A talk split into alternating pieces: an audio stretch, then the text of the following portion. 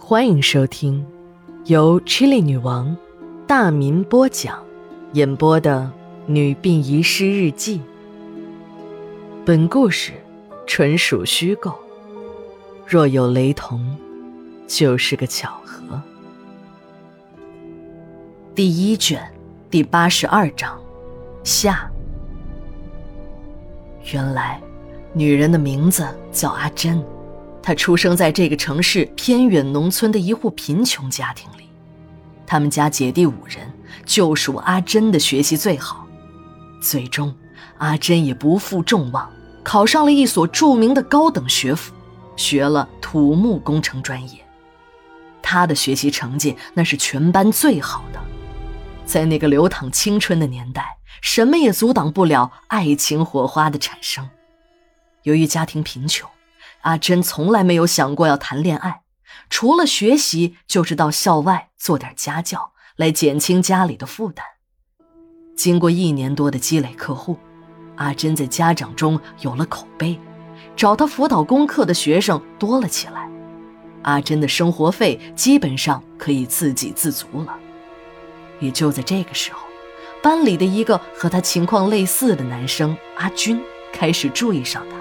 默默地开始照顾他的生活，他没有时间打饭的时候就帮他打，他晚上去家教的时候就去接他回宿舍，连晚上洗脚用的热水也打好了放在门卫室。就这样，一直到了毕业，两个人也就真的成了情侣关系。阿军跟随阿珍回到了这个城市，两个人又一同进了一家开发公司做技术工作。稳定下来之后，就结了婚。虽然两个人打工发不了什么大财，但在爱情的作用下，小两口倒也没有感觉到生活的清苦。阿军的脑子好使，做事机灵，工作没多久就当上了部门的负责人，深得老板的赏识。不过，阿军没有停留于此，他从来没有想过一辈子屈居人下。工作了两年后。他发现装修行业很赚钱，就辞职单干了。有了这两年在地产行业的摸爬滚打，加之他摸准了装修行业的脉门，生意很快就风生水起了。阿军跟着开发商李总干了两年，尽得李总的真传。李总盖了楼倒倒后玩金蝉脱壳，虽然豆腐渣工程布满这座城市。但人家有本事，凡事都能玩完拜拜，屁股总是擦得那样干净。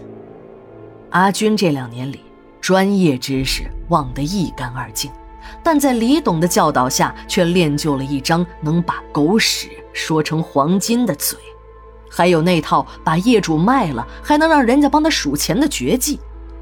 阿军从不直接向客户销售建材。自己店里呢，都是各个厂家的业务销售柜台，客户都是从厂家直接进货，价格当然便宜，所以这客户啊也就多了起来。一时间找阿军装修的客户挤破了门庭。阿军会告诉客户，自己只是负责施工，赚点装修费，材料你们业主自己选，这下该放心了吧？然而背后却和那些小厂子玩起了猫腻，把合同中的优质材料变成了劣质材料，没有任何专业知识的业主只能眼睁睁的上当受骗。那些厂家的业务员呢，其实都是阿军的员工，哪一家出了事就换个工人，再重新换一个牌子的商标贴上，业主就只有吃哑巴亏了。阿军还会义愤填膺地帮助受害的业主讨公道，这讨公道的后果呢，往往是马拉松式的维权。阿军在适时的花点小钱，出于人道主义的施舍给业主，这事情就不了了之了。就这样，几次事件下来，阿军的装修公司不但没有被搞臭，业务量还大涨起来。他个人的口碑在业内也是公认的好。阿军有了钱，有了名声，但还是那句老话说得好：男人有钱就变坏，在阿军身上应验了。他慢慢的感觉到，自己天生就是该富贵的命，想想在大学里低声下气的给老婆阿珍打了三年的洗脚水，当了三年的义务保镖，快毕业时想摸一下他的胸部，还被阿珍一阵痛斥。要不是他机灵，阿珍还差点和他分手。就是结婚后想亲热一下，还要看老婆的脸色。不过现在不一样了，阿军有了钱，女人就有的是了。这些女人一看到他这样一掷千金的大老板，个儿顶个儿的，不用他伸手，自己就扒个精光。阿军体会到了金钱的力量。如果当初自己像现在一样有钱，何至于如此看阿珍的脸色？在外面鬼混还不过瘾，阿军还包养了一个大学生当二奶，这三妻四妾的日子是真美呀！什么是神仙日子？也就不过如此吧。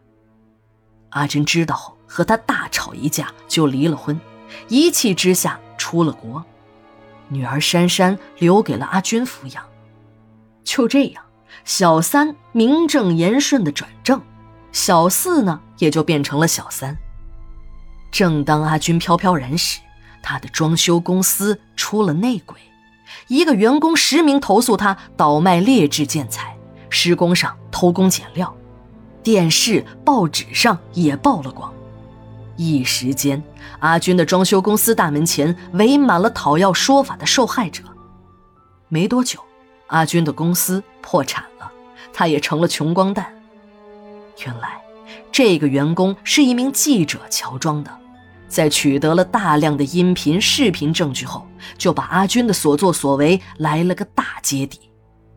儿子丢了大人，阿军的爹一听说就昏死了过去，还没等送到医院就咽了气。